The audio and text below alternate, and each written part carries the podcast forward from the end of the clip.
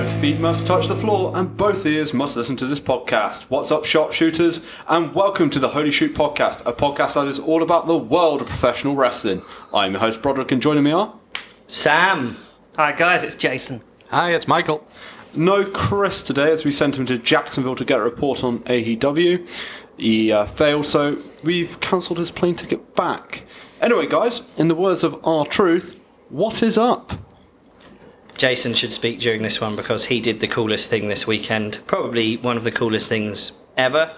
Uh, Jason? Yeah, so um, Will Ospreay went from entertaining forty thousand people at Wrestle Kingdom to entertaining about four hundred people in Guildford, including myself. It was awesome. I got to meet him at the intermission, shake his hand, have a photo with him, touch his sweaty back. Lovely. Mm. Hold the Neverweight never title. I'm the new champion, I think. That's I think the bit I'm jealous yeah, about. I think it's it's a never champ. open weight title? Never open weight, sorry. Yeah. I've got so many belts, I lose track. You know, belts. But it was really cool to meet him. It was cool to just... My wife had never really seen an indie show like that, so she got to see Will Ospreay. She was trying to get photos of him. You can't get them. There's too much lag on a camera to capture him in mid-movement. He's so fast. Oh, so it's just photos of blurs. Yeah, pretty much yeah, blurs yeah, yeah. of him when he was doing the jumps, but... It It was awesome to meet him. I had a little chat. I asked him what it was like going from the Tokyo Dome to G Live in mm. Guildford. He said the main thing he said was it was warmer in Guildford in this little theatre than it was at the Tokyo Dome. He was Man. sweating and boiling. How was the actual match? The match was really good. Yeah, he was, as you would expect, all flying all over the place. It, it didn't go as mental as Wrestle Kingdom, but he hit a lot of the big moves still. Uh-huh. He still was like... hard, like, you know, my wife was amazed at what he was trying to sort of what he was doing in the ring there. Yeah. And we got a chant because I couldn't find my wife to take a photo of me with Will, so he started a chant of "Where's his missus? Where's his missus?" which about thirty people joined in with. And my wife was like at the back, not really paying attention because she saw me just run to the front of the queue to be the first to meet Will.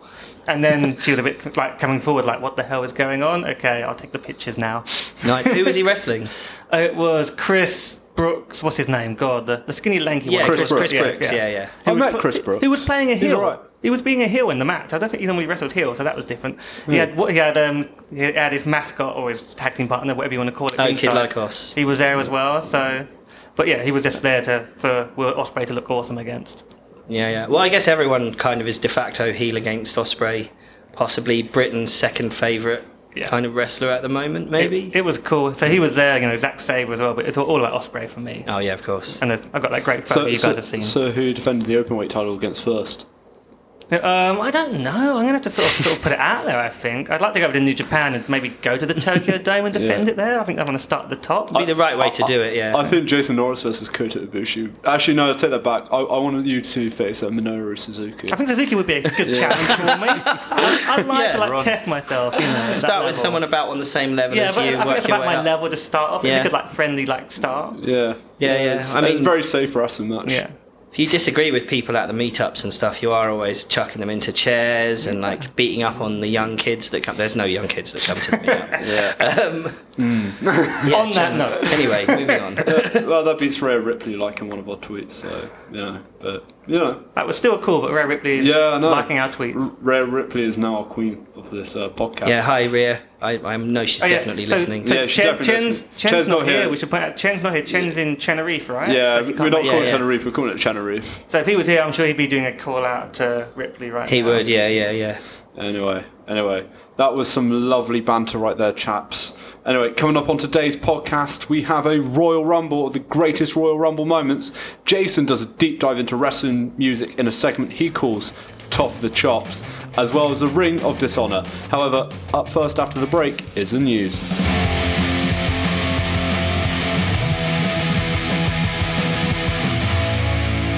Rule Britannia, Britannia rules the waves. Na, na, na, na, na, na, na. Anyway, that that was great, gentlemen. That was great. I'm glad you, glad you joined in there. Anyway, our new segment is going to be very British this week, as we saw the first ever N X T U K takeover, as well as W W E opening their second performance centre on these very shores. Anyway, shall we first briefly talk about the performance centre? Uh, was it a surprise to you, Jason, that they announced it this week? I was surprised it was this week. I guess it makes sense because it's takeover mm. time. There was talk about this. This has been a long-term plan to do. We don't know exactly where it is. It's somewhere in London. W W E definition of London could be like a lot of people, and it could be Luton, it could be out in the countryside for all we know. They just classed it as London. Yeah, it, so could, it could be Stansted Airport. Yeah, it could be Stan. It could be somewhere really like crappy like that. So we're, we'll have to see if we can track it down at some point. It'd be like Michael Cole, like three hours away from London, and when in actual fact Newcastle is not three hours drive away, for instance. Um, but yeah, I'm glad they kept the location secret, because I know they had like some weird stalkers go yeah. up to the Orlando But it'll, it'll come out at some point. Yeah. Oh, dear. Goddamn stalkers. Some wrestler will, some wrestler will check in on Facebook at the Performance Centre and it'll show it on a map or something oh, as yeah, to where yeah. it is. Oh, dear. That, that'll be really bad. Anyway, uh, so who watched the N X T U K Takeover show on Saturday? Uh, it was a pretty good show on the whole. I'll, I'll just say my bit first. It was a pretty good show on the whole, with uh, Dunn retaining, Storm winning the women's bout, uh, Gibson and Drake becoming the first ever N X T U K Tag Team Champions, Finn Balor making a surprise appearance. That was that was really good. That was pretty and, cool, yeah. And and Walter, just Walter, Walter, Walter. Walter. I'm going to say Walter because I'm I'm, I'm lazy. Also, they signed Kay Lee Ray by the looks of it too. So thoughts on the show first, and then thoughts on the couple of new recruits that we saw. Okay, um, I really enjoyed the show. I wish the weekly show could be at that level. It mm. really stood out how amazing this show was. Every match mm. was brilliant. I think, well, I think we've already debated what was the best match on the show, and it's really hard to pick one. That's a good sign. So yeah, really enjoyed it. I think my highlight was probably the tag match, but it's a hard pick. Yeah, I thought the low point of the night was probably Eddie Dennis versus Dave Mastiff. Really? But, yeah, yeah, but I think it, when I say that, I want to be clear. It's like a normal N X T show where the worst show on the card is far and away better than basically everything else the W W E puts out. So I'm, I'm saying that's the worst of like a night of incredibly top quality matches.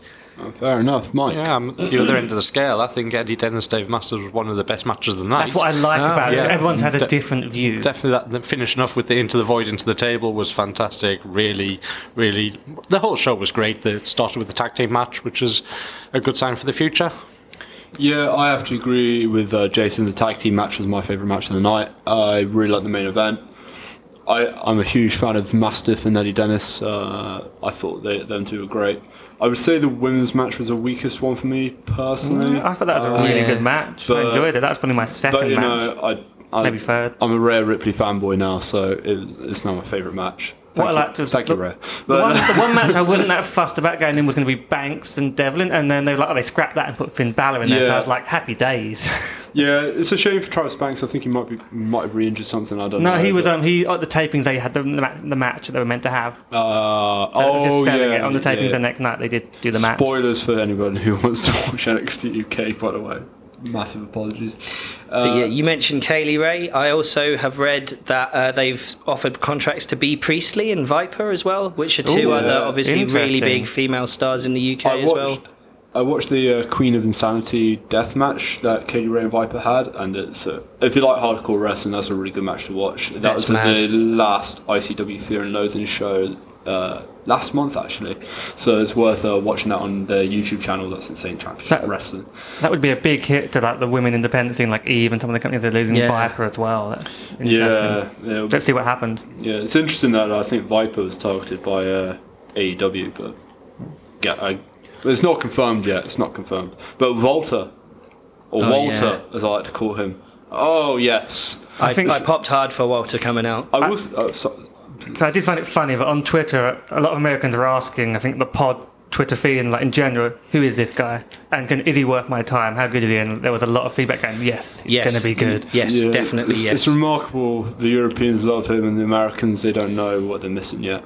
So it's uh, very it's cool. Mike, I know you're a fan of Walter. Is it Walter or Walter? What do you it think? Is Walter. It's Walter. Um, it's Walter. Who, who Ishii did actually beat.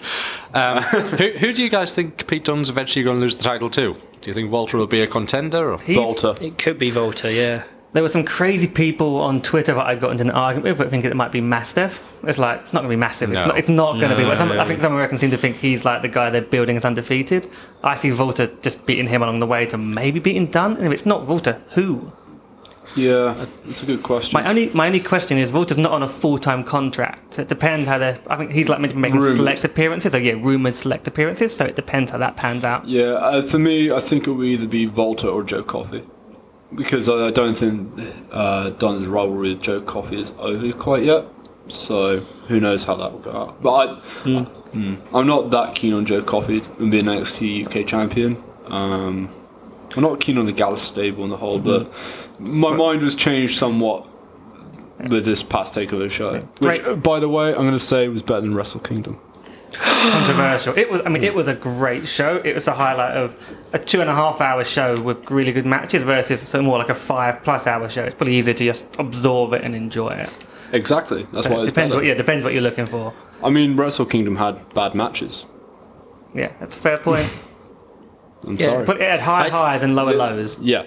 Yeah, exactly. Like nothing will compete with that Omega Tanahashi match as far as I'm concerned. But yeah. Anyway, I think uh, that wraps up the news. So up next is going to be a fun segment, ladies and gentlemen. We have no idea how this is going to go down. We haven't even done a test run. This is going to be amazing.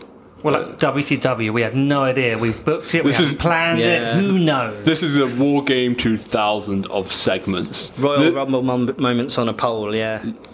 It's kind of like that. Coming up next is the Royal Rumble of the greatest Royal Rumble moments.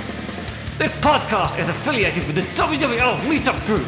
W W L, or Watch Wrestling London, get together with many fans to watch pay-per-view replays on Monday nights and attend live events across London, be it W W E, Progress, Rev Pro, Eve, and many more. It's a great way to watch wrestling with friendly people, and all are welcome to join. You can find out more at watch wrestling dot london, or just Google Watch Wrestling London, and you'll find the meetup page. We here at Holy Shoot thought it'd be a fantastic idea to discuss our favourite Royal Rumble moments. And then I came up with the uh, supposed genius idea of doing this in a Royal Rumble-like format. So myself, Jen, Chasen, Sam and Mike have provided us with our top ten moments in Royal Rumble history. I have whittled this down to thirty and then randomised the order. So just quick briefing on the rules. We will start with two moments, a la Royal Rumble, and then every minute another moment will enter the discussion. After that, every two minutes, I'll randomly select a person via an online wheel to eliminate as many moments as they want. So that at least one has to be eliminated, but it could be up to however many still in there. I hope you're going to keep track of this. This is going to get crazy. I, uh, I have my spreadsheet ready because I'm a nerd. I love Excel. Right. Uh, so there can only be up to four moments at any one time. I put that down, but to be honest, we'll lose track, ladies and gentlemen, so I don't really mind. So I'm not going to reveal the thirty moments. I'm just going to reveal them as we go along. Sounds good. They, just so you know, every person knows what the moments are. They just don't know what the order is. Yeah, so, we looked at them earlier and we've already forgotten them, so yeah, it's, it's going to add to the crazy. It's going to be fantastic. So shall we just uh, get this started? Go. Um, so I, Jason is in charge of the clock and I am in charge of keeping track of the order. So the first entrant is from the Women's Royal Rumble twenty eighteen. It is Asuka staring down with Ember Moon, and the second entrant is A J Styles' debut from twenty sixteen. I'm going to start with Sam because you selected Asuka versus Ember Moon. Let's go. I did. That's a strong two to have in as the first two. Asuka versus Ember Moon was cool as hell. Yeah, really cool stare down. Obviously, Ember Moon just been beaten up the night before. Asuka does that little weird dance thing and it's like, oh, you've hurt your arm, Ember. What's going on there? I thought it was cool anyway. I got excited about it last year at the meetup. So, Mike, do you want to say yeah. something about A J Styles' a- debut? A- AJ, so I think that... I, I was so happy. I had no idea whose music had just hit. I was thinking, who's this? Um, me being not really one of those people who keeps up online with contracts and stuff, didn't know A J had signed, so to see him walk out was such a big moment for me. Um, head-to-head with Roman Reigns, they had a great sequence. He had a good Royal Rumble. I think his debut was definitely the better of those two. It was cool. I like when... Um Uh, Kevin Owens threw him out and shouted, "Welcome to the W W E," as he bailed him over the rope. That was cool. Yep. Yeah. Sign of future things to come there. Five, four, three, two, two one. one. From two thousand one's Royal Rumble, it is The Rock and Steve Austin staring down.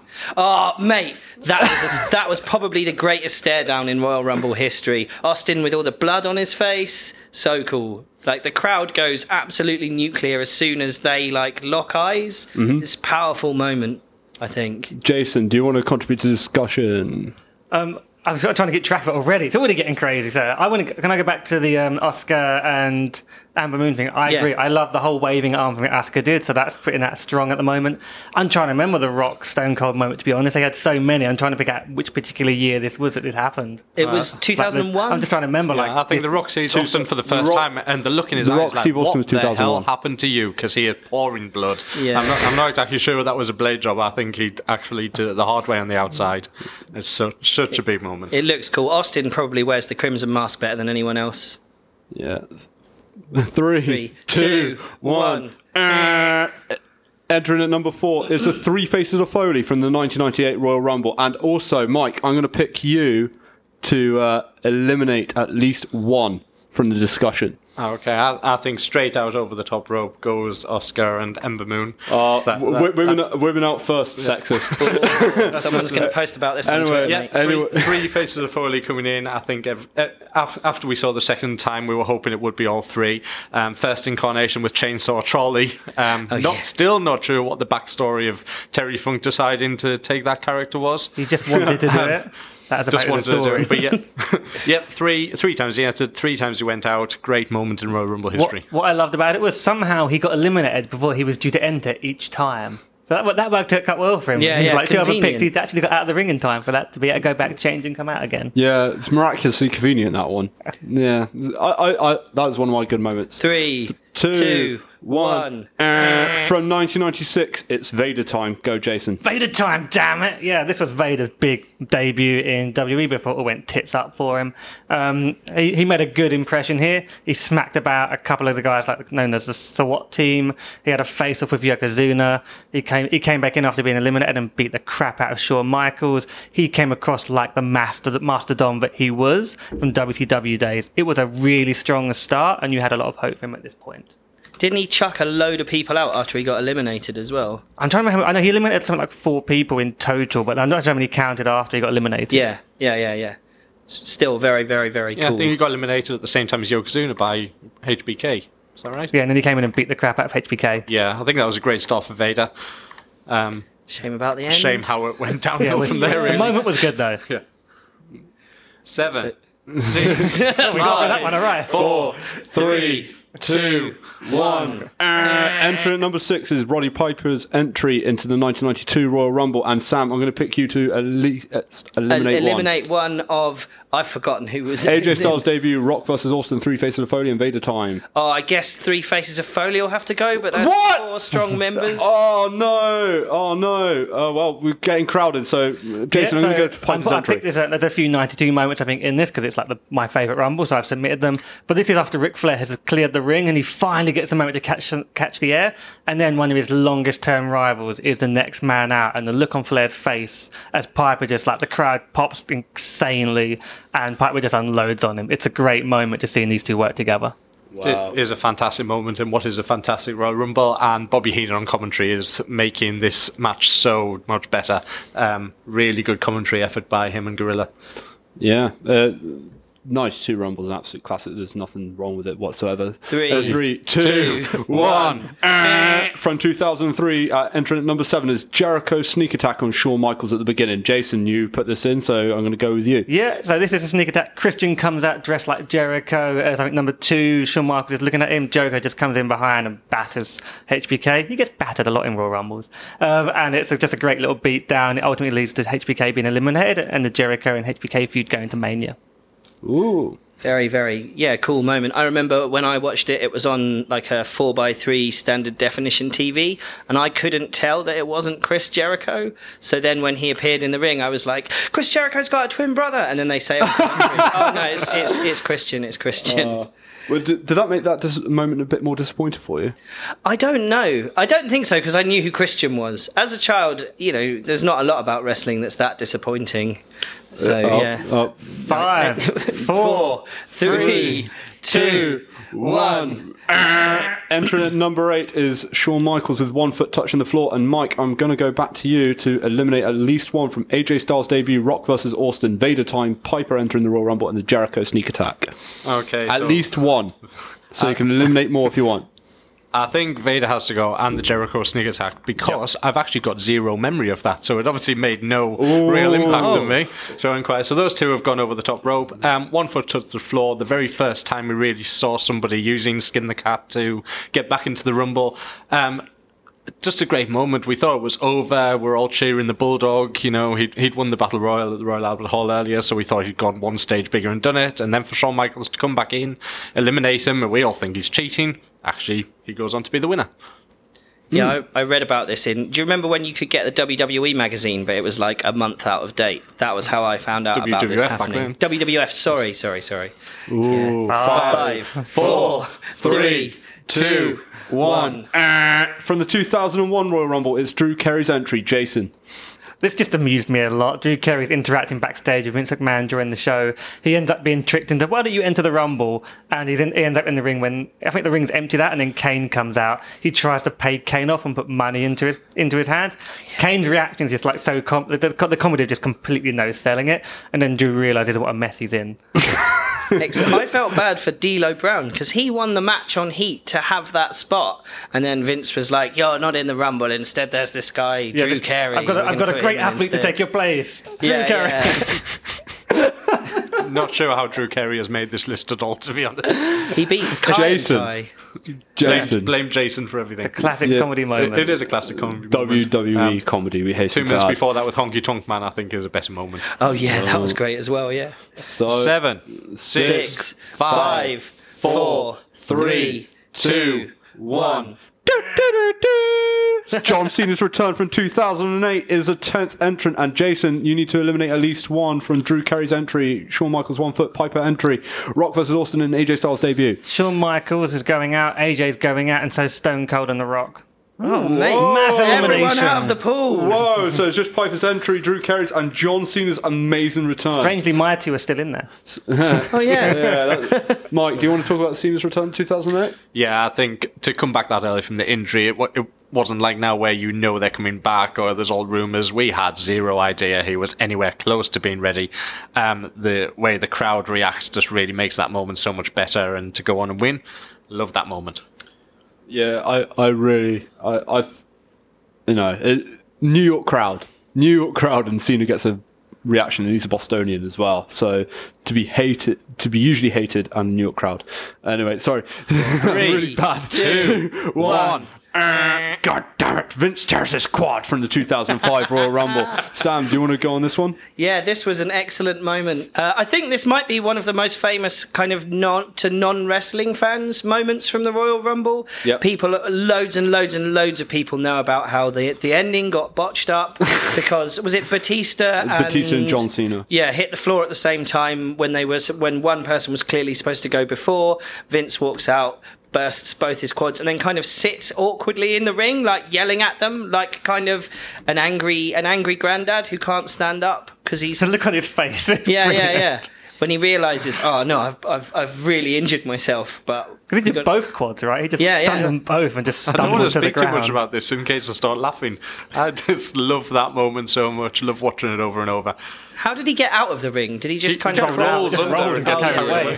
Five, four, three, two, two one. Entrant number twelve is Chris Benoit, winning from one, going from one to thirty in two thousand four Royal Rumble, and I am going to be eliminating at least two. Drew Carey's entry and Roddy Piper entering the Royal Rumble from ninety-two. So that leaves John Cena's return and Vince tearing his quad. Mike, do you want to talk about Benoit winning?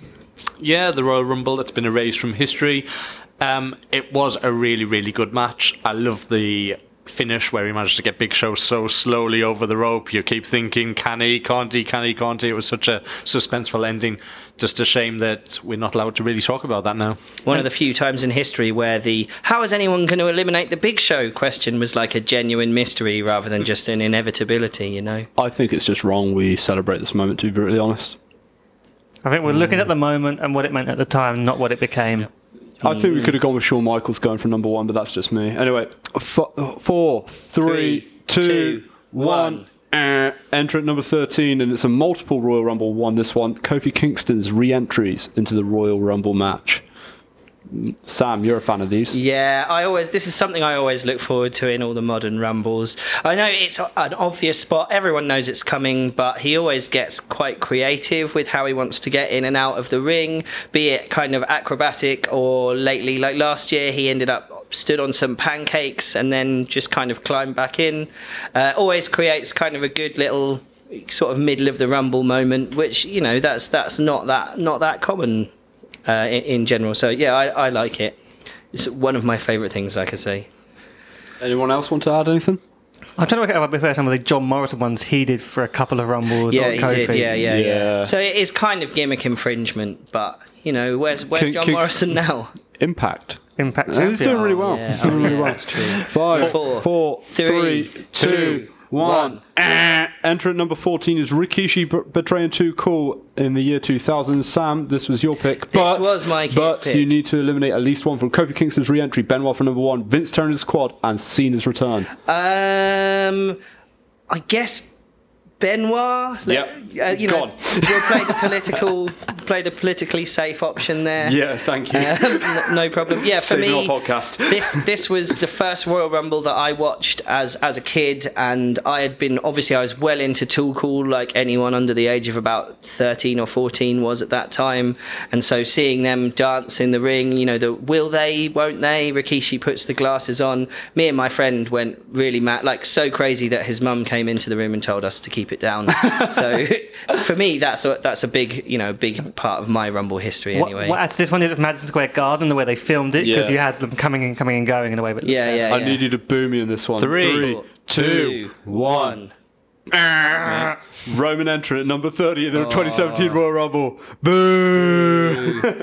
I, I picked this one. I just think it's a fantastic bit of booking to get Randy Orton's victory over.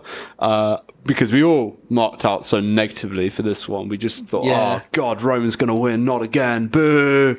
And then when Randy Orton won, everyone cheered. And I think it was the first time Randy Orton got a loud reaction like that in a long time. Mm-hmm. It is genius booking one oh one. Vince knew that Roman was going to get booed. Everyone knew Roman was going to get booed at that spot. I, I absolutely love this little moment. It's just great. Booking. So rea- thank you, Vince. Uh, yeah, the reaction at the uh, at the meetup group, that's one of the ones I remember really clearly, was kind of like disbelief that they'd actually do it, leading to kind of confusion and then to happiness. It's like a big a big journey we all went the on. YouTube that reactions are fantastic. Moment. Yeah.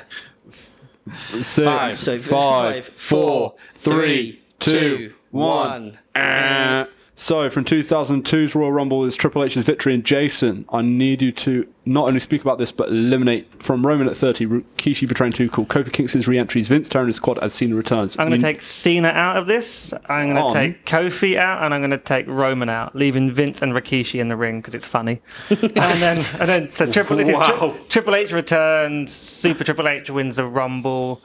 Do you want this? This isn't one of my picks. No, it's Chen's. It sounds like a Chen pick. I think when Such Triple H made his entrance, I've never seen him look so big. He was absolutely huge. Um, it was his time. It, mm. it was definitely his time. Um, he got a good welcome back, the way he'd gone out, getting injured during the tag team match and carrying on. I think that was one of the times he you know, he had all the respect of the fans. It was a really good moment. Absolutely. It, it, it was a great moment for him. And, yeah, I th- Which uh, Triple H should want two thousand two. two thousand two. Oh, anyway, right. five, five, four, three, two, one. one. So at number seventeen is New Japan Wrestling versus W W E. This is a pick that Sam made from the twenty eighteen Royal Rumble. I did. I thought this was an extremely cool stare down. They'd just done, I think, before... Remember, who was who was the stare down? Uh, it was Finn Balor, Shinsuke Nakamura on one side, ah, and yes. John Cena and Roman Reigns on the other. So it's like four of the top lads from those two companies uh, staring down. They'd just gone from like an old guard versus new blood like stare down. See, into that's this what one. I remember, old guard versus new guard. It wasn't New Japan versus W W E. They so... did that, then they did a bit of scrapping, and then it kind of resolved itself to yeah, another yeah, stare down. I, I, I preferred the old guard versus new guard myself. Ah, fair enough. I mean, I again, I enjoyed being at the meetup and hearing different groups of people all all realizing that that was happening, and then people being like, "Oh, I just said that a second ago," to uh, everyone who's going, "Oh, it's New Japan versus W W E." Four, three, three, two, two one. Mike, I'm going to go to you for entrant number eighteen. It's Giant Gonzalez makes his debut in W W E in nineteen ninety-three. Plus, I need you to eliminate at least one from New Japan versus W W E. Triple H's win. Rikishi betraying Too Cool and Vince tearing his quad. Let's get rid of Rikishi. Yep. Just a single elimination there. Uh, oh, okay. Um, but yeah, as a twelve-year-old, seeing Giant Gonzalez walk down, being told he was eight foot tall, you know, not realizing that the muscle costume was in fact a costume. Really amazing moment. Loved Um, him and Undertaker stepping towards each other to the centre of the ring and seeing how dwarfed Undertaker actually was. The first time I'd ever seen anyone be taller than him. Really happy childhood memory. Did you really think that muscle suit was like a real muscle? Did you think, I'm going to use your excuse from well. earlier and say it was one of the old T Vs. Oh, yeah, yeah, yeah, fair. And you thought he had fur on him as well, right? Yeah, yeah. Furry, hairy yeah. muscle man. And it was black and white. Yeah. Oh, okay, yeah, of course. Yeah. Five, Five four, four, three, three two, one. one. At entrant number nineteen, it's Bushwhacker Luke from the nineteen ninety-one Royal Rumble. His entry and his very quick exit and his great character moment, wasn't it, Jason? Yeah, I picked this one. This is the first rapid elimination they did, and if anyone wants to correct me, I believe it was, though. This was, he marched down, waving his arms, doing the Bushwhacker march, got in the ring, got grabbed, and thrown straight over the other rope, kept marching, just went straight back up the ramp. It, it was the original short entrance. It's actually one of my favourite old school wrestling moments. It's just the way he stays in character. I love the Bushwhackers. Yeah, they're so too. dumb, but it's just in a nice way. It's the fact that he just doesn't stop marching. Just leaves again. Yeah. Yeah. Yeah. He's not smiling either. He yeah. seems happy about it. It's just like, stop. Like, I got paid. Stop. I got a payday there to walk to the ring and leave. And that's, that's I wonder like, if he got less paid. That is the greatest job in. in the world. It's, if you, I watched that clip back. Uh, Macho Man sees him coming, stops fighting Earthquake, walks over, grabs him, walks him across the ring and pushes him out like in one moment. Three, Three two, two, one. Eh, I'm just one man. At number twenty, it's Heath Slater from the twenty eighteen Royal Rumble, but I have to eliminate at least one, so I'm going to eliminate New Japan versus W W E Stare Down from two thousand eighteen, and I'm also going to eliminate the Giant Gonzalez debut from nineteen ninety-three. Sam, I don't know who's going to win. Sam, all the childhood you, spots. You picked the Heath Slater spot, so I'm going to go to you. Yes, this, I picked this one because I think this is the biggest pop I've ever heard at the meetup. Like, I was stood at the back of the room in the old venue we used to do it in, in Canary Wharf. People literally were jumping off their feet for Sheamus being eliminated by Heath. It, it was, I think it's fair to say Heath Slater, I mean, everyone loves Heath Slater, but amongst us, he's kind of a special... a special character. He has a special place in all of our hearts. It, it was my favourite moment from last year's Royal Rumble. Yeah. I, I absolutely love this moment. It's just pure fun. Just everyone beating him up, and then he gets his gets his revenge on Sheamus. It's brilliant. Anyway, five, four, four three, three, two, one. Entrant number twenty-one is Ric Flair's victory in nineteen ninety-two. Jason. Well, it's the greatest Royal Rumble moment of all time, obviously. People might not agree with me. This is the um, the first example of someone doing that amount of oh, time. Oh, it's and, so going to get eliminated. Yeah, I know it's not going to make it now. Just because of your early but stunt. The amount of time it took, it was in the ring. You know, he was in the ring for this as the first, like you know, setting a record from free to the end. It was the first time they crowned a champion you know, at the Royal Rumble. And again, Bobby the Brain Heenan makes this. That's what I love this so much. It's Heenan is part of the show on this with Ric yeah. Flair. That line, it's not fair to Flair. It's not fair to Flair. He's all the way through fantastic. Yeah. It's just constant references by Flair that make this, or by Heenan, not to Flair, but make yeah. it work. I, I think for the time, the most star-studded Royal Rumble that's ever taken place, and for Flair to go all the way through it, he was definitely the star of the match. And that was the first time a lot of W W F fans would have seen Ric Flair and had any idea who he was. So that's very true. What a debut for him. That is very true indeed. Very good point, Mike. Five, Five four, four, three, two, one. Entrant number twenty-two is Hulk Hogan eliminating the Ultimate Warrior from the nineteen ninety Royal Rumble. Mike, and I also need you to eliminate at least one from Ric Flair's victory, Heath Slater's entry, Bushwhacker Luke, Triple H's victory, and Vince Turner's quad. I will get rid of Heath Slater and Bushwhacker Luke. For, oh no, yeah, not Bushwhacker Luke! We're looking after main eventers here. Okay, well, uh, speaking of main eventers, Mike, do you want to go about Hogan versus yeah, Warrior? C- come on, H- Hogan Warrior was such a great build to what turned out to be a fantastic WrestleMania match. Um, really rare for those days for two babyfaces, Chris Benoit, to really go head to head in any sort of program. Um, did Hogan accidentally eliminate Warrior? Was it deliberate? Was was there signs of who would be the face and who would be the heel? Um, it just had everything and really led to, you know, historic moment. A classic old school moment. Absolutely. Five, Five four, four, three, two, one. It's gotta be Kane. Kane's performance in the two thousand one Royal Rumble. I am going to go to you, Sam. Oh, yeah, Kane. This is he eliminated eleven people, didn't he? Yep. Before uh, Roman ruined it. Before, yeah, yeah, yeah. Man, yeah. It was unnecessary to take that take that away from Kane. Yeah, he was in all that. The two thousand one Royal Rumble was uh, particularly notable because it was kind of really clearly divided up into different sections. Like you had the hardcore section at the beginning. There may be kind of more of the the kind of mid-cardy, brawly, technical kind of guys, and then at the end, all the heavy hitters with The Rock and Austin and, and those. And Kane was basically in there until when did he get eliminated? Right at the end. Yeah, he was, he was the last person eliminated by Austin. Yes. Yeah, yeah, yeah, yeah. And he was in at number seven, I think, which is you know he it's was, a long he, run he was there for, for the whole part. Glenn, Big Glenn. Yeah, big, big Glenn. Also point out that when Roman broke his record, he actually had help with two of the eliminations from the whole Shield. So in terms oh, yeah. of individual eliminations, Kane still has it. Oh, shout out to three, him for taking the three, chair two, shots. Two, one. one.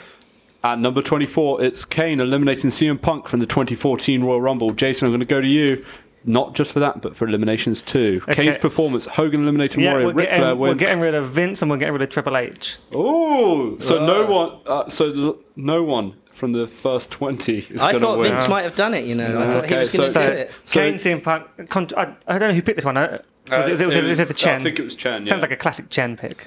He's not even here. Let's, let's take the yeah, Chen. Go, go, um, go back to Chen. This is a funny one. I mean, it was. I'm not. I think it's still not clear. C M Punk says he didn't want to have Kane throw him out, and Kane just had to almost come back, appear, grab him, and throw him over the top rope. It's a very unusual situation, and they've never quite come clean as to what yeah. was meant to oh, happen. I'll be honest. This is not a great moment. Kane no. was already eliminated. It's like. What about the fucking rules? He was already out. He shouldn't be able to eliminate other people. Uh, yeah, but then you've got to complain about every other moment, including the one that set up Kurt Angle and Shawn Michaels in two thousand five. Three, three, two, two one. one. At number twenty-five is one I picked, and it was all the women's legends in the first ever Ro- Women's Royal Rumble of twenty eighteen. I really like this. Uh, I, I just really like the women's legends entries from Trish Stratus entering number thirty to a huge pop to Vicky Guerrero's Excuse Me, where everyone eliminates her. Uh, Michelle McCool had a fantastic performance, both in ring wise and also the way she is booked to eliminate the most. That year uh, should have been Nia Jax, in my opinion. Um, but apart from that, I th- I just thought it was a fantastic nostalgia fest, the first ever Women's Royal Rumble, and it gave uh, a main event to so many women who deserved it for their efforts over the year. So yeah. I thought it was just a fantastic moment. I was kind of annoyed about Trish Stratus coming in at thirty because I had that number in the sweepstakes, and that was the year when everyone thought Ronda was going to do it. So I, I was like, I'm going to win the prize this year. I had year. Brie Bella, so oh, don't don't luck. you even complain. Don't you complain. So disappointed, yeah. Yeah, you can't you can look, but you can't win. Five, four, three, three, two, one. At twenty-six, we have Kaientai. Uh, and not being part of the Royal Rumble two thousand, I don't even remember this one.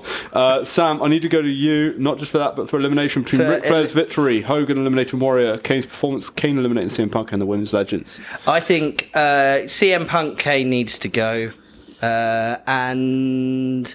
No, actually, I'll leave it there. We'll okay, keep, cool. We'll keep so, it there. Kaientai. Kaientai, yeah. I'm surprised nobody can remember this. They I remember it. It was great. Yeah, it was great. They weren't booked in the Rumble. They just kept turning up and then getting chucked out in a variety of and different I entertaining believe, ways. I believe didn't Tucker Mitchell actually get thrown out on his face and then pretty much oh, knocked out? Yeah, yeah he got oh, absolutely... Actually, like completely bandaged. He like flat pancaked it, didn't yeah, he? Completely yeah, yeah. on his face. It, horribly bleeding. That's one of your top ten moments, though. Yeah, it was a great moment. It's mm. one of it was the first funny, Rumbles I watched. This is like Attitude Era where they just they kept did coming out. They did a replay of it four times. Really yeah, they yeah. must have loved Jerry it. Jerry the King kept on going, ha, oh, I want to see that little Chinese guy get smashed again. Which is, man, Jerry. Bit, hmm. bit racist. Yeah. yeah. Three, Three, two, two, two one. Uh, at number twenty-seven...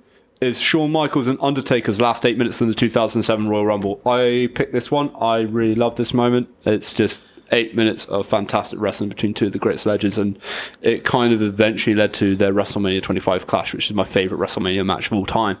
Uh, who else wants to speak on Shawn yeah, Michaels? I Undertaker? Love that eight-minute segment. You've got the finishing moves. It, you know, you forget it's Royal Rumble halfway through, and you think you're watching an actual match. Yeah, really did. I genuinely thought Michaels was going to win as well. I actually did as well, and you know, so. They managed to surprise me after the eight minutes. I noticed this is coming in at number twenty-seven, the luckiest spot in the Rumble.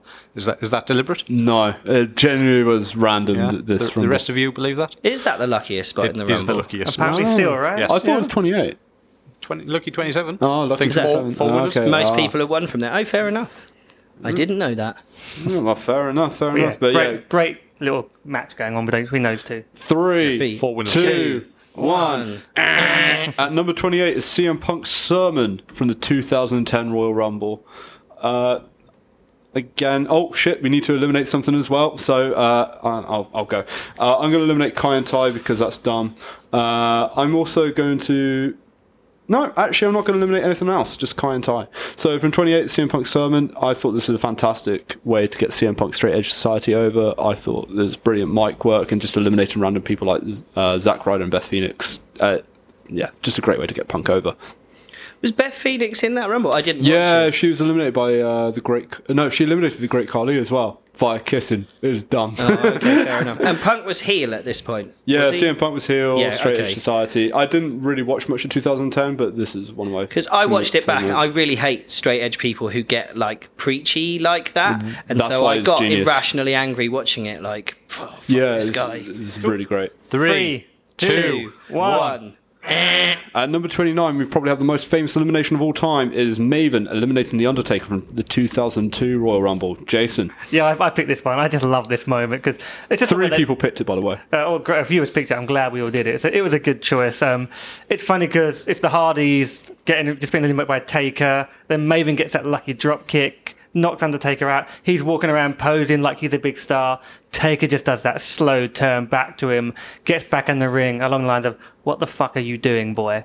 And then just beats him up, throws him around. I think he throws him into a popcorn machine. Yeah. Like, he just gets like thrown all around the arena. I definitely got officially eliminated. He just got, Maven just got beaten no, up. No, he is still he, actually in the Rumble. Yeah, yeah. He it, Taker threw him out through the middle rope. I remember. I like that because it wasn't, you know, coming back after you've been eliminated and but, eliminated. But one year someone. later, Taker does actually eliminate Maven, so oh, fair enough. Maven has a year-long Rumble. Yeah, seriously, seriously shocking moment. Three, Three two, two, one. And at number thirty, it's a Chen pick. It is Undertaker distracting Kane in the two thousand four Royal Rumble. It's the return of the Dead Man.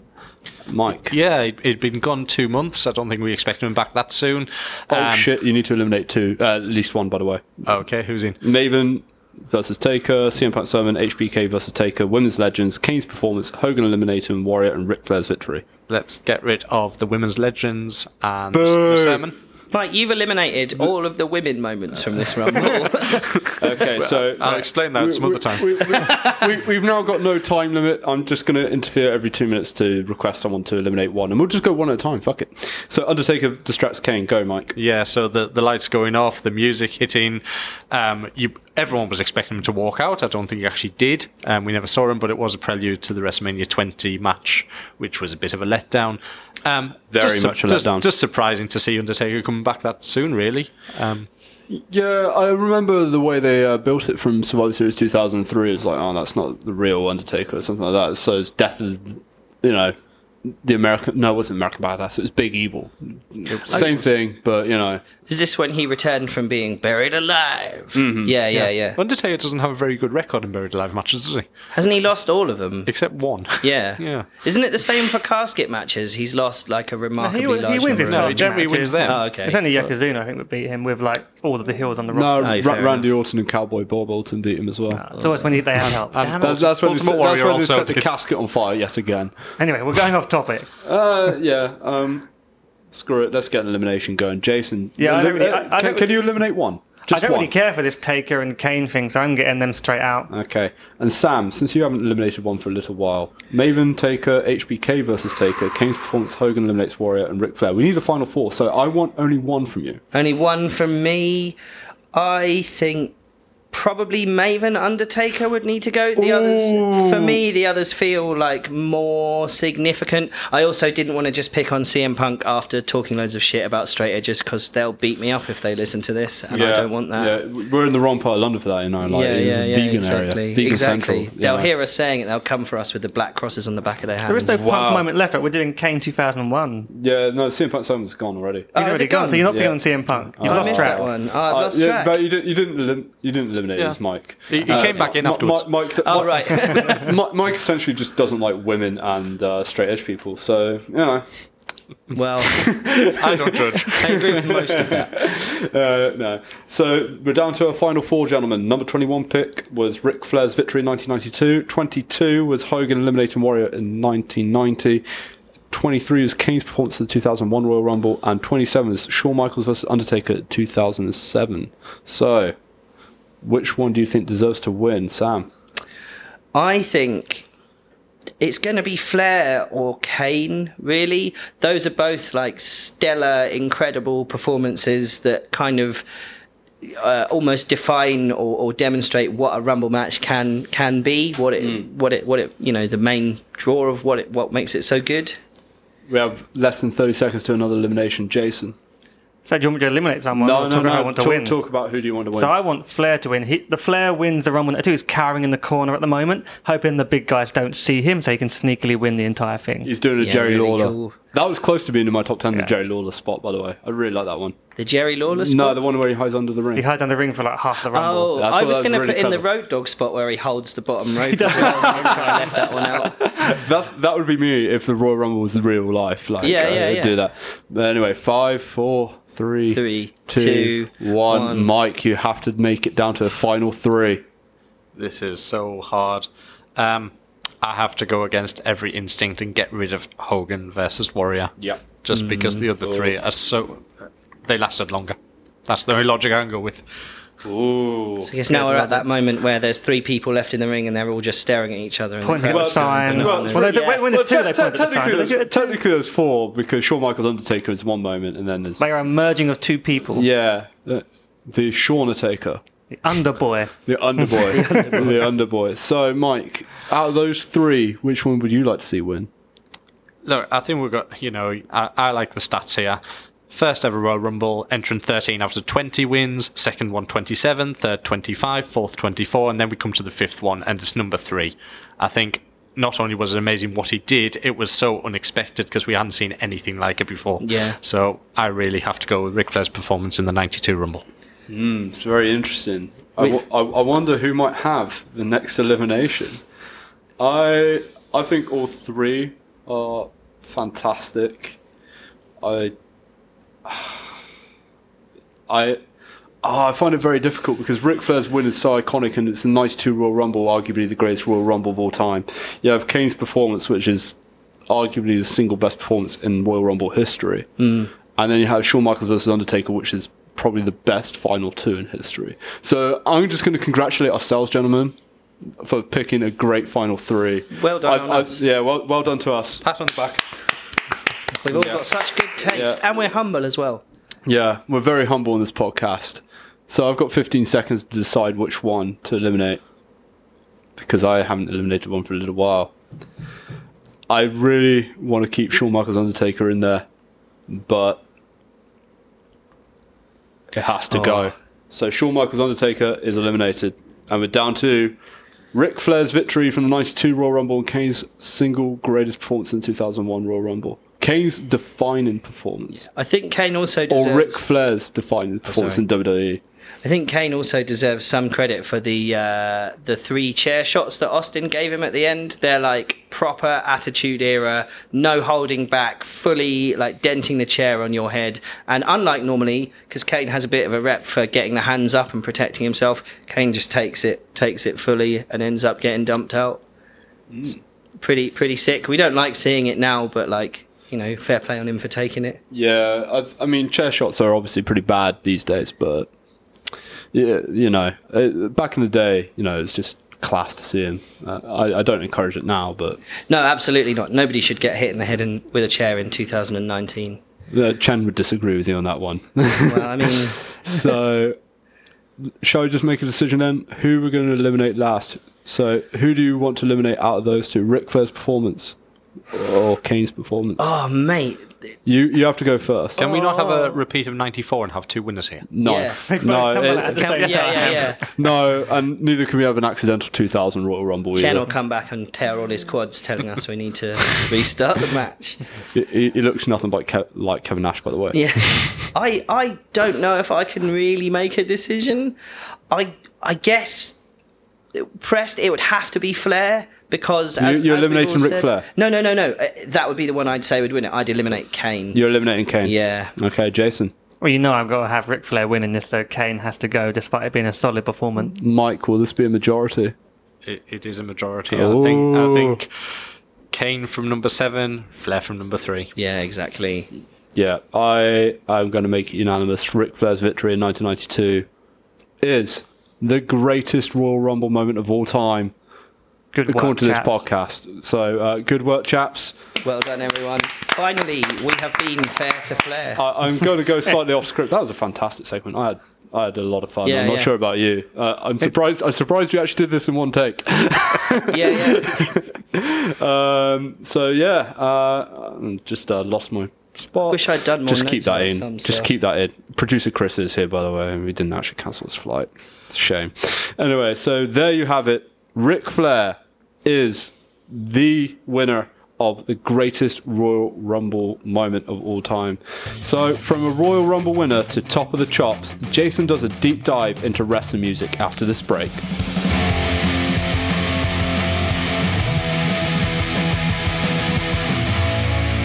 So, for this segment, I'm going to hand it over to Jason, as he would like to do a deep dive into the world of music and professional wrestling. So, without further ado, here's Top of the Chops. Welcome to Top of the Chops. I'm really impressed with that name I came up with. I think that's a yeah, clever well little joke there. Stop jacking off to yourself. Yeah, okay. Well, um, we're going to be running down the five best wrestling-themed albums by actual proper bands. Now, before I get to the top five good albums, here's three albums from wrestlers. And these are oh, three complete albums. Again, these were by headline acts in the W W F or W W E at the time. And each is amazing for its own reasons. I'm a little bit scared, Jason. Right. So, first entry for this, Hulk Hogan and the Wrestling Boot Camp Band with Hulk Rules. oh. Now, depend, I think I, I know this. So I think some of you might be a bit too young for this one, but this came out in ninety-five. So nineteen ninety-five, this came out. It oddly didn't include his nineteen ninety-three hit single, which was a cover of Gary Glitter's Leader of the Gang, which I had on cassette single. And for those of you who don't know what a cassette single is, it's what we used to put M P threes on. Uh, oh, w- yeah. Was this before Gary Glitter's accusations? Yeah, this was all before it was no longer allowed to use Leader of the Gang for anything. yeah. I, I played the music video earlier and I was like, oh my fucking days, what? yeah, so Hulk Hogan had a top forty hit with that single. Um, and But in general for that, and that's like the obvious we cover on the album, he raps quite a bit. Um, being Hulk, six of the songs on the album refer to Hulk in the title, and one of them is his W C W theme tune. But that's one of the other like four songs that doesn't have the word Hulk in the title. It's like it's pretty crazy when does you he, look at that. Does he perform on all the tracks so on this he album? Pre- Some of them. He performs on pretty much all of them in terms of he doesn't really sing. He does like Hulk Hogan talk rapping, a little bit of singing, and he apparently plays bass because he, he, play, oh. he, he he's known as a bass player. Apparently, he could have been in Metallica. I mean, I say this as a bass player, but being a bass player is what you do if you're not talented enough to play any other instruments. So you're not talented, Sam? Uh, not really, no. Oh. No. Right. I'm just good at standing at the back and looking sexy. We're going uh, we're gonna play you a you bit do. of Hulk Hogan, Leader of the Gang. It's not on the album. The best track on the album is actually Hulkster in Heaven, which is... You laugh. It's a serious song about a fan that has passed away. And Hulk Hogan sings about how... He God in hell, Sam. I'm and so he sorry. sings about how this fan won't be there to cheer him on at Wembley anymore. But, it's, it's, a but surely, well. surely, yeah, it's a British oh, fan. Surely Hogan was never booked for Wembley. Yeah, that's it rhymed with what he was singing about at the time. I'm trying to remember what Wembley rhymed with, but it's it's on there. Kimberley. Uh, that's, that's maybe deep. The band was called Kimberley. yeah, maybe. Oh, I'm sorry but for laughing at the dead then. We have to we have to play yeah, a bit of Leader of the Gang. How you little bitch. Mainly the best thing about Hulk Hogan, this whole thing, is Leader of the Gang. The music video is half of it is just him wrestling the Great Muta in Japan, because that's probably all he had the rights to actually use in the video. Oh, of course.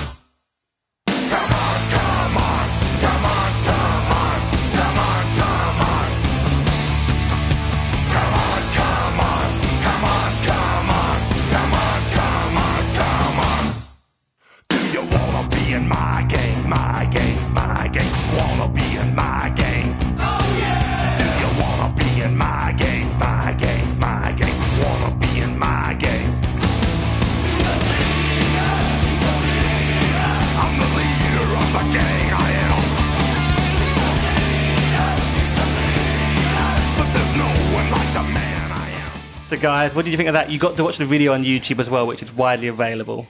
I, I, I'm. I mean, what? how... I guess we now know the answer to the question, can Hulk Hogan sing? And it's definitely no. Come on, come on, come on, come on. Do you want to be... No, I'm not even going to sing it. Creepy. It's just, it, it kind of suits like a creep would sing a creepy song. Yeah. So you think that was bad? What, what does Mike gets, think? What does worse. Mike think? All right, yeah, actually, Mike, yeah, any views on that? I'm almost speechless. That was... It, uh, have you got worse than that? Because oh, we're, get, I'm yeah, getting we're, scared we're getting worse. Oh, wow. Oh, yeah, there's definitely one worse than that. So the next one for you is Macho Man with Be a Man. Oh, Macho I think I've Man heard this before. Released a rap album.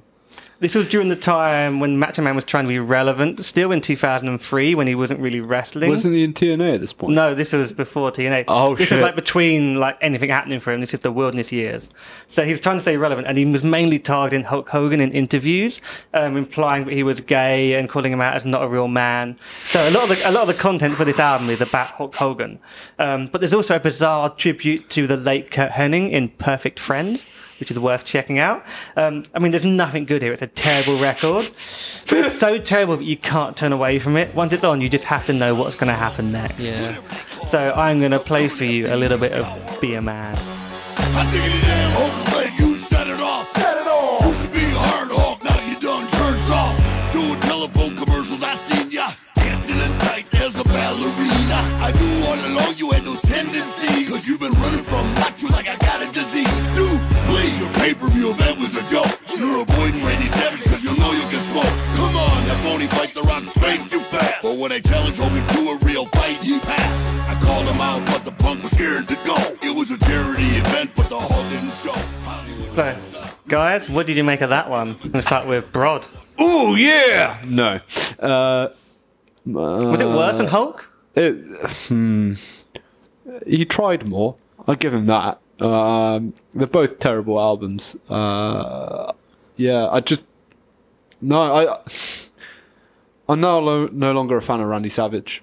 Yeah. You ruined my fandom of Randy Savage. How dare you? I think Hulk's song was funny bad, whereas this is just kind of like tragic bad. Yeah. Um, Mike, do you want to add anything quickly before I move on? I liked it. There you go. Hey! So good old Mike. Now we're going down the rap genre. I'm gonna go to the, the next one. I don't think it's as bad. Uh, uh, I can't make that joke. The next one is not as bad. This is John Cena's "You Can't See Me" album. Now, this is when John Cena has still had a little bit of edge in two thousand five, which you may not remember. And this album made fifteen in the U S Billboard chart. It has actually gone on to sell one point three million copies to date. So, oh, it, so I did that in the first five years. I don't know what it's done since then. Um, that's from what I could find out from the research. I think probably after that, still one point three. Yeah, probably one point three million after that. Probably not much more.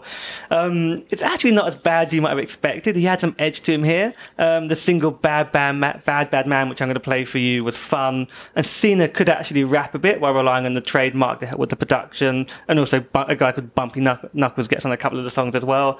Um, parental advisory is really important on this one, unless you can find the clean version. You might just want, might not just want to put this on for your kids if they're Cena fans. I'll just say that.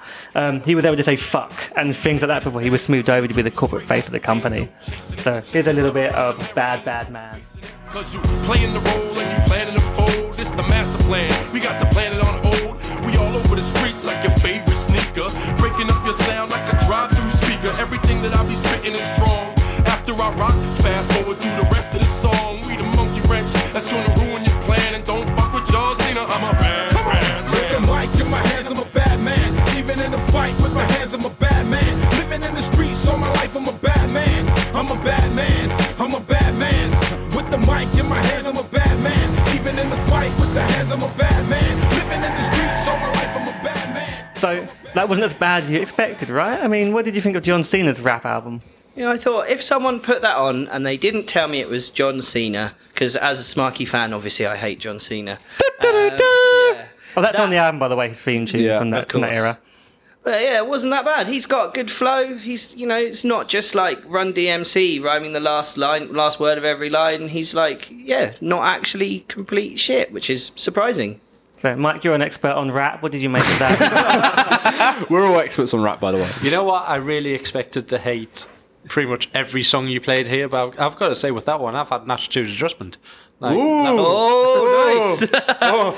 Yeah, but I kind of want to look that Ooh. one up and like it'd be a good one to slip into a playlist. Well, you, can, you can find his whole album on Spotify. Yeah, yeah. It's easy I, to get hold of. I um, I've always wanted John Cena to turn heel and come out to this music. That would be pretty, be, yeah, pretty good. Bad, bad man. Uh, yeah, it's just um, it just goes back to a great time when he wasn't P G and when everyone actually liked him before he was just booked as Super Cena. Yeah, yeah, um, yeah. It wasn't bad. So, moving on to the main event of this particular feature oh. on this episode of Top of the Chops, I will be running down the top five wrestling-themed albums by actual bands. So before I run down this top five, there are some honourable mentions for one-off songs by some actually respectable bands. Honourable mention to the punk band, the Razor Ramones. Yes, the Razor Ramones. Clever little wrestling and punk reference there. Um, but there's also some great one-off efforts from bands like twelve Inch Surprise, Tom Maguire and the Brass Holes, Bruce Springsteen and Astro Safari U S A, each with their own charms. They're worth looking for as well. But moving into the actual full albums that are in my top five. So at number five, the B Plus Players. So taking their name from the infamous Authority promo on Daniel Bryan. The, these guys, hailing from Nova Scotia, play a fun brand of punk with a bit of ska and rockabilly. Um, their two thousand seventeen album, The Gorilla Position, is full of fun songs to tap your head along to. Nothing too serious here, but they cover these subjects such as the Montreal Screwjob, um, hot tags in you know important hot tags, and songs about fighting X-Pac. Uh, my personal favourite, though, the highlight for me is D D P, which actually has a really fun sing-along video on their YouTube channel if you want to check it out. D D P. D D P. He's just like me. D D P. Smoking a cigar with Dusty Rhodes, reaching for the tag from Tom Malone. Dusty told him one day he'd be champ, had to work his ass about the power play. Found himself feuding with the Macho Man, but the diamond colored baby reeled the bank. So guys, what did you make of D D P by the B Plus Players? It's fun. Yeah, no, that's there. pretty much it. That's yeah, a- yeah, I thought it was a fun little song. Yeah, the video is quite fun as well. Yeah, yeah, that's good. Yeah, the videos. So we're starting nice and light there at number five. Um, moving on to my next numbers, four and three are actually by the same artist. Ooh, yeah, controversial. So. Um, we're going to be going into nerdcore rap, which I'm sure we're all experts on. Oh, yeah. So M C Front a lot. Yeah. I don't know if you made that up or if that's real. No, he's a real guy. he's a real, he's guy. A real guy, I promise. Podcast is already breaking down. So Mega Ran is a nerdcore rapper, perhaps best known for the actual songs he does related to video games. But he has released two wrestling-themed albums, Mat Mania and Mat Mania The Revenge.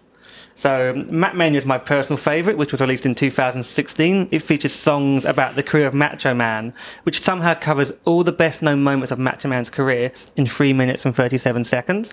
And there's also D D T focusing on the finishing moves and promos of Jake Roberts. Um, there's also newer acts on the album, so he does songs about Bray Wyatt, and there's also the New Day on New Day Raps.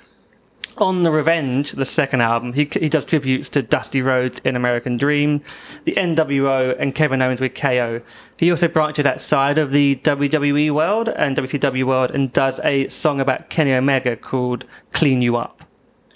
So when you said about The New Day, were they on the record or was it no, just about so them? No, so the way it works is he samples their actual music, or it's a very similar song to their oh, entrance okay. song. So we'll play you, we'll play you New Day Raps, and you'll get an idea for the kind yeah, of stuff yeah. he does. I think I've heard his Finn, Finn Balor one, which is pretty good. Yeah, yeah, he's done a Finn Balor one. He's done like this, yeah, the two albums worth of stuff. It's all pretty good. Interview snippets, you know, promos, and actual theme tunes. He clearly has a lot of talent in terms of like he gets booked to do a lot of shows and yeah. things like that. So um, he's easy to find on Spotify. Both albums. Let's play a little bit of New Day Raps. Better get what they got, cause we coming with a crew, and you know they stay hot. Tell me what you gonna do, cause we just can't stop. Everybody know the new. They rock, send me one time. Give it to me now. A little louder. Okay. Let's go. Excuse me, it's time for the new day. Put the pedal to the metal, so clear out the throughway. We flyin' in Blue Jays, so putting it loosely. We ain't coming to play, cooking like souffles. New day, ain't never been boot day. Got gold, got mode, come off like toupees. And we get it to stay, champions in the truest form. You've been warned, you know, match for the unit. So I think there's a lot of stuff worth checking out on both albums. Um, you'll find something, your favourite wrestler's probably on there, hopefully. I like the Brock Lesnar one he did. Oh, was that, was that was that Bring the Pain? That was on the first album, yeah, I was think. The first, yeah, there's the intro of the first album. I really like that yeah. one. Uh, yeah, I think it's quite fun, actually. I, I like the newest stuff. Like, the stuff with the newer stars, I think, mainly because probably that's my era. Yeah, I think it depends what you're into. You might. I like some of the sort of stuff, like celebrating Macho Man's career. It's quite an interesting one to do in three and a half minutes. But he, yeah, he's he does a lot of the newer bands, like the newer bands, the newer wrestlers as well in his songs. So all the remixes that he does of the, presumably he doesn't just rap over the, the entrance theme or whatever. Are they all kind of done in a similar way to that New Day tune we just heard? Um, that one feels a bit more like tied around the theme tune than some other ones are. But yeah, other ones. Yeah, they always, they always have the sort of the start you'd know, and then it's, it's staying very close to it, but it was okay, extended cool. for a whole song, and there's like, you know, it deviates from there. Yeah, yeah, because I really like like the Game Boy-y, chip-tune-y kind of bleep-bloop sound, so if the rest of his stuff has that, yeah, it's great, good stuff. No, that's a real technical musical it, term. It is a musical term, and, yeah. that's, and that makes complete sense, because he's doing New Day, the gamers, put the game noises in there as well. He, he knows what he's doing. And up, up, down, down, and all that good stuff, yeah. Cool. So... that's quite a fun uh, couple of albums, both worth checking out. My number two takes a more serious tone. So um, the Mountain Goats released Beat the Champ in two thousand fifteen. This is a quality indie folk album.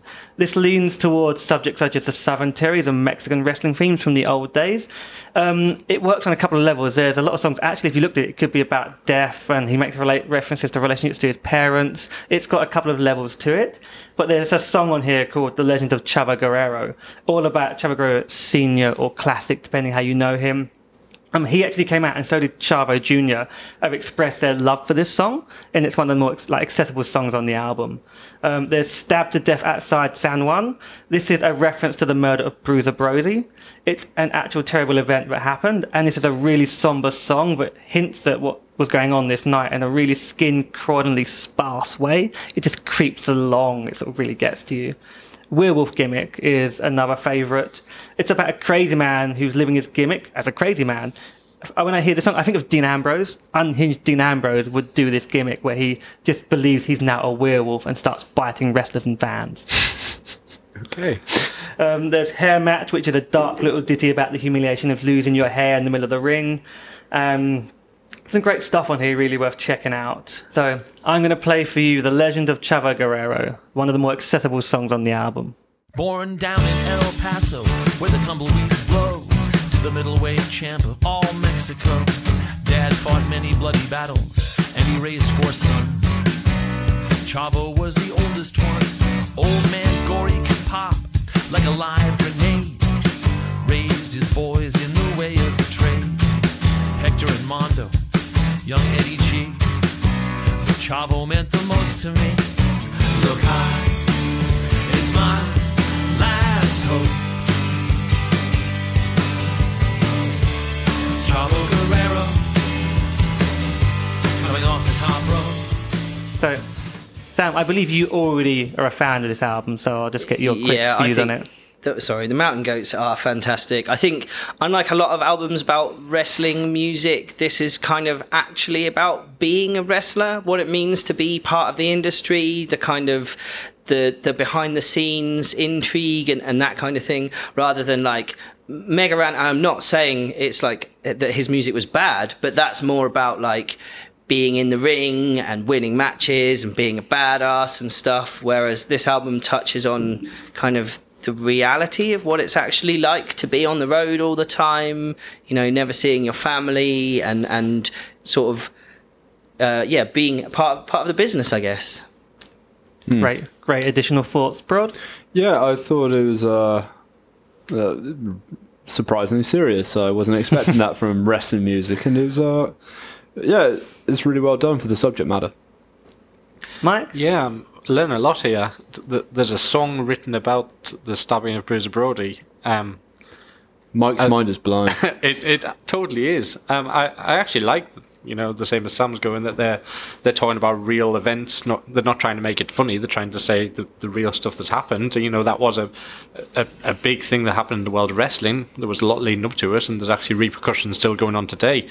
Um, yeah, I really like that whole idea. We'll listen to that. So yeah, and if you're someone like Mike who's learning a lot here, we're probably in that. I've put together a little Holy Shoot Wrestling Songs playlist on Spotify, so we can post that on, on Twitter and on the social accounts. So yeah, people yeah, can come let's across put that on it. Facebook as well. We'll let everyone come across it. It'll be the highlights of what we talked about, so you can then go and find the whole albums. Yeah. Right, but my number one, um, as much as I love Beat the Champ, I've gone for a lesser-known band called Cheap Pop and their album In Gorilla. So it's probably a more enjoyable album to get into. It's a great psych-up album for me. I think it's something I listen to in the gym a lot. I can imagine it being a great thing to listen to on your way to a wrestling event. It's something I'm going to make and the guys listen to when we're going to WrestleMania. I think that morning it's going to be a good album to put on and really get into the mood for it. Um, it was released in two thousand sixteen. It's a punk album. It's a proper, enjoyable, like, punky album. Nothing too heavy or, like, hardcore in it, but something you can really enjoy.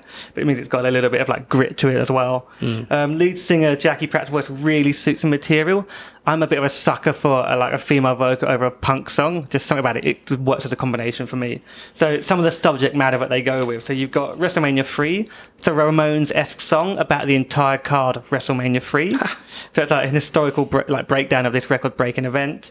There's a Daniel Bryan Danielson, an ode to the American Dragon, talking about his beard and those badass moves that he would do. You've got Great Romances and Federation History. As it says, a song about the great relationships of the likes of Liz and Savage. Um, lines such as, "'Cause you've elbow dropped my heart," really worked for me. um, then there's, my favourite on the album is Double Turn. It's a song about one of the greatest matches and feuds of all time. So with Bret Hart and Stone Cold working towards their WrestleMania thirteen match. It's about how they did the near impossible in this match of the double turn.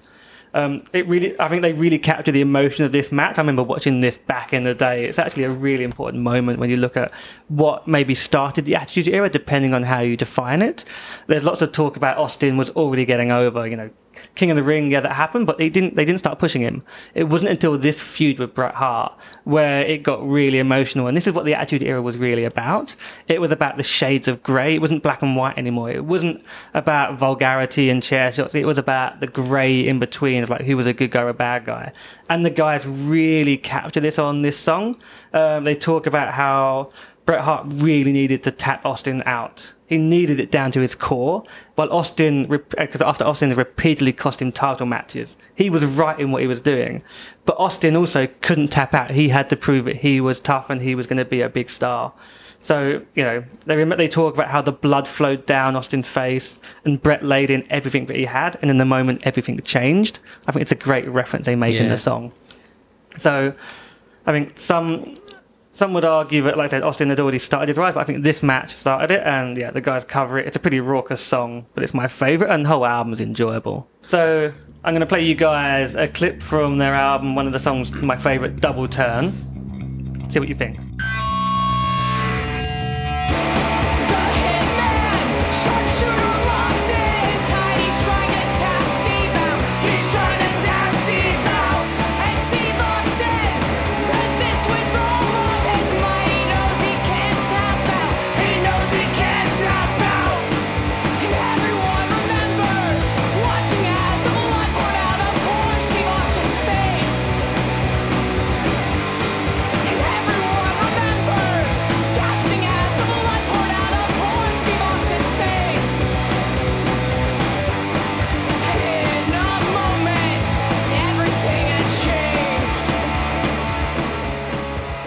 You guys seem to enjoy that, Sam? Yeah, I, I mean, we only had time to listen to a, a short clip there, but I definitely want to hear more of that band. I, I'm a big fan of punk music anyway, and I thought that was really, really good. Yeah, very excited to hear more. I played quite a bit on Spotify. They're really good. I think my favourite one is uh, J B L's Flask. It's a great song about how drunk J B L would be during pay-per-views, or at least how we came across. I, I, I mean, I miss Bradshaw as a commentator. I can say that because Chen's not here. And I, I know it's controversial, but yeah, I really like that one. I also like Faces Lament. I think it's a very interesting way of critiquing a show by song as well. So uh, yeah, I think they're a really good band. Mike, will you be checking that one out as well? I'll definitely be adding it to my ever-expanding list of things to listen to. Um, yeah, the little cool. bit I did just listen to, like the way it sounds. Yeah, so it's worth check out Cheap Pop. They are on Spotify and on Bandcamp, so they're easy to get hold of and listen to that album. Definitely worth checking out and adding to your playlists. And they're my number one. Oh. It's a good name for a wrestling team band as well, I think. Definitely. Yeah, definitely. Well, thanks for this uh, segment, Jason. This was a really fun and interesting uh, segment, and I'll be sure to check out Cheap Pop and all the bands that you recommended, as well as John Cena's rap album again later in the week. So, after this short plug, join us for the Ring of Dishonor. Hey, you! If you like the podcast, then remember to like the Holy Shoe Wrestling Podcast on Facebook and follow us on Twitter at Holy Shoe Pod. Do it! Do it now! Lastly, it's our weekly segment to close the show, The Ring of Dishonor. For those who haven't joined us on the pod before, it's like Room one oh one, but wrestling in an audio format. Each week, one of us will nominate something that they would like to see enter the Ring of Dishonor. The other three people on the podcast will decide if it is worthy, or shall we say unworthy enough, to enter the Ring of Dishonor. Last week, Chen's submission of Stereotypes in Wrestling was the first nomination that failed to enter the Ring of Dishonor. However, Jason was fortunate to see multiple kickouts added to the Ring of Dishonor. I will stop saying Ring of Dishonor, ladies and gentlemen.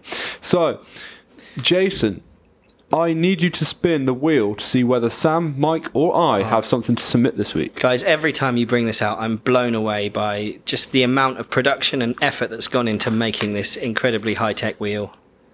More than W C W spent on there. Yeah. yeah. So spin the wheel, make the deal. It's like Royal Roulette. Here we go. Oh, it's got his noise this time. Mike. It's Mike. It's you. My, my last minute change. Okay, so my entrant for the Ring of Dishonor is multiple main event matches.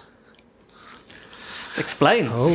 So, me, me being old school, I, I want to see a card that has matches building up. You've got intercontinental matches, tag team matches, and then you have your main event. You go into the match knowing what the main event is going to be, and ninety-nine percent of the time it's going to be for one of the world titles. These days, we're going into matches not even knowing what the main event of the actual show is. We've seen the main event open pay-per-views, we've seen double main events, triple main events. I just want to go back to one match having earned that status of being the main event. Yeah, I think I'd agree. New Japan lately have gotten into that habit of doing like a double main event for WrestleMania every year. But New Japan is, WrestleMania. Wow. Oh, sorry, Wrestle Kingdom. sorry, sorry, sorry.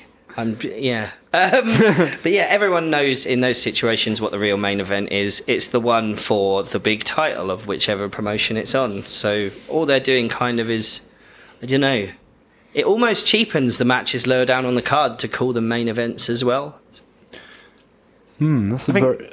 I've mainly struggled with it, I think, W W E, when it comes to the Royal Rumble winners. They did it a few times. I think the one that sticks out in my head was Edge and Alberto Del Rio yep. opening, opening Royal the Rumble. Yep. They did that a few times with Daniel Bryan Daniel and Bryan Sheamus and some others. That kind of thing just sucks. That, I don't, that feels odd to me. I don't know if I'm completely against double main events or when there's like a couple of big shows. It's like... That, I think that that can be okay, Brod. I so I understand where Mike is coming from in terms of the fact that there is only one main event. In terms of an actual build towards a pay-per-view where it's like, you know, three or four major matches, you're not sure which one's going to main event. To be honest, I'm absolutely fine with that. I don't really mind something not being definitive in that top spot. Uh, as long as all those matches feel big time. And I think that's why they're trying to promote these things as double main events and triple main events, is to show that, right, we know there can only be one, but in our mind, this is of equal importance. So, for instance, um, take WrestleMania twenty-eight, where, of course, it's going to be once in a lifetime The Rock versus John Cena, but they kind of branded it as a double main event because, you know, Undertaker versus Triple H. Was the Hell in a Cell match was considered equally important. Uh, what's another one off the top of my head? I think they had uh, three three Hell in a Cell matches at Hell in a Cell twenty sixteen, the one that Sasha Banks and Charlotte main evented. Mm. Um, I think that was to put over the fact that the universe. The reason why they called it triple main event is not because, oh yeah, Sasha and Charlotte were just main eventers, to get over the importance of the Roman Reigns Rusev rivalry and also the Kevin Owens Seth Rollins Universal title match, because the Universal title was new to the brand. Um, for Wrestle Kingdom, to use your examples, uh, for Wrestle Kingdom twelve, that was the last one. That was uh, last year, yeah. That, last year, sorry. Uh, clearly Kenny Omega, Chris Jericho is the money match, not Okada versus Naito. So you're going to call that a double main event because, you know, people are in, more interested in Jericho. People are buying New Japan World subscriptions because of Jericho. You can keep your tradition of Okada versus Naito main eventing, but really, hmm. the world is talking about Omega Jericho. So you just promote both as a main event. I guess I just, to me, it feels like if you're calling something further down on the card, the, the dual main event, it's like this match is not big enough on its own to just stand on its own as a match that's happening. Because those matches further down the card will, will be draws for people who are into the people in those matches. Mm. It's not like someone will go, ah, oh, I want to see Jericho Omega, but I'm not going to go if it's not one of the main events. People can, will still go to see that can match. Can we clarify that? I just want to understand, like, multiple, like two main event matches or multiple main event matches, and we talking at the top of the card, or is it more about the spacing of main event matches? Yeah, it's more about where they place the main event matches. You remember pay-per-view opening with, I believe, Seth Rollins, John Cena, and Ambrose triple threat. Uh, we knew that was we knew that, A J Styles. A J Styles. We knew that was the main event, and then we opened the pay-per-view with that. It's just it's strange. Uh, the placement. Reason why that pay-per-view, historically speaking, main evented uh, the main event. opened at the show was due to the U S presidential uh it was some sort of debate happening between Donald Trump and Hillary Clinton, so that was going to drag viewers in, yeah. and it was happening within the second hour of that pay-per-view, so that that's why they really wanted to get that main event off the card. It was actually quite sensible from you could argue quite sensible from a business perspective to say, look, we know you want to see this match, we might as well draw as many viewers as we can to that match first. Yeah, haven't they done it when it's clashed with sporting events and stuff in the past as well? They have big matches on earlier in the card. Or maybe I'm thinking of Raws or SmackDowns. More, Raw, Smackdowns. more Raw, more Raw because they compete yeah. with Monday Night Football. Pay-per-views, they're all, they're always going to compete with Sunday Night Football, and Sunday Night Football is always going to draw because that's on N B C. Mm. Should we vote? Or? Yeah, I'm happy to vote. Jason, do you want to go first? I was torn on this. I'm not going to put this in just because there are too many ways you can do multiple main event matches, as I think Brod was saying. Sam? Uh, I think I, I have I have to put it in. I like the big match to go on last. I'm sorry, Mike. It's not going in. I'd just like to say I miss Chen. yeah. Chen would probably agree with us. Like Chen would just say Chen no. wants every match to be a main event. Yeah, Ch- Chen believes every Baron Corbin match a main event, so you know. We love you, Chen. Come back. So, uh, wow. Uh, I just confessed my love to Chen on the podcast. Anyway, so there you have it. That is not the latest entrant to the Ring of Dishonor. It does not claim another victim this week. So, next week, Chen does return from Tenerife, as we call it, and joins both Jason and I in giving our predictions for this year's Royal Rumble event, as well as N X T TakeOver Phoenix. But that's all from here at Holy Shoot. We hope you've enjoyed the show, and remember to subscribe to us on all good podcast outlets, and give us a follow on Twitter at Holy Shoot Pod, and like us on Facebook. And also, if you are an iTunes listener, don't be afraid to give us five stars too. So, to play us out this week, we're going to have a cheap pop song. So that is the bottom line from us, because this pod says so.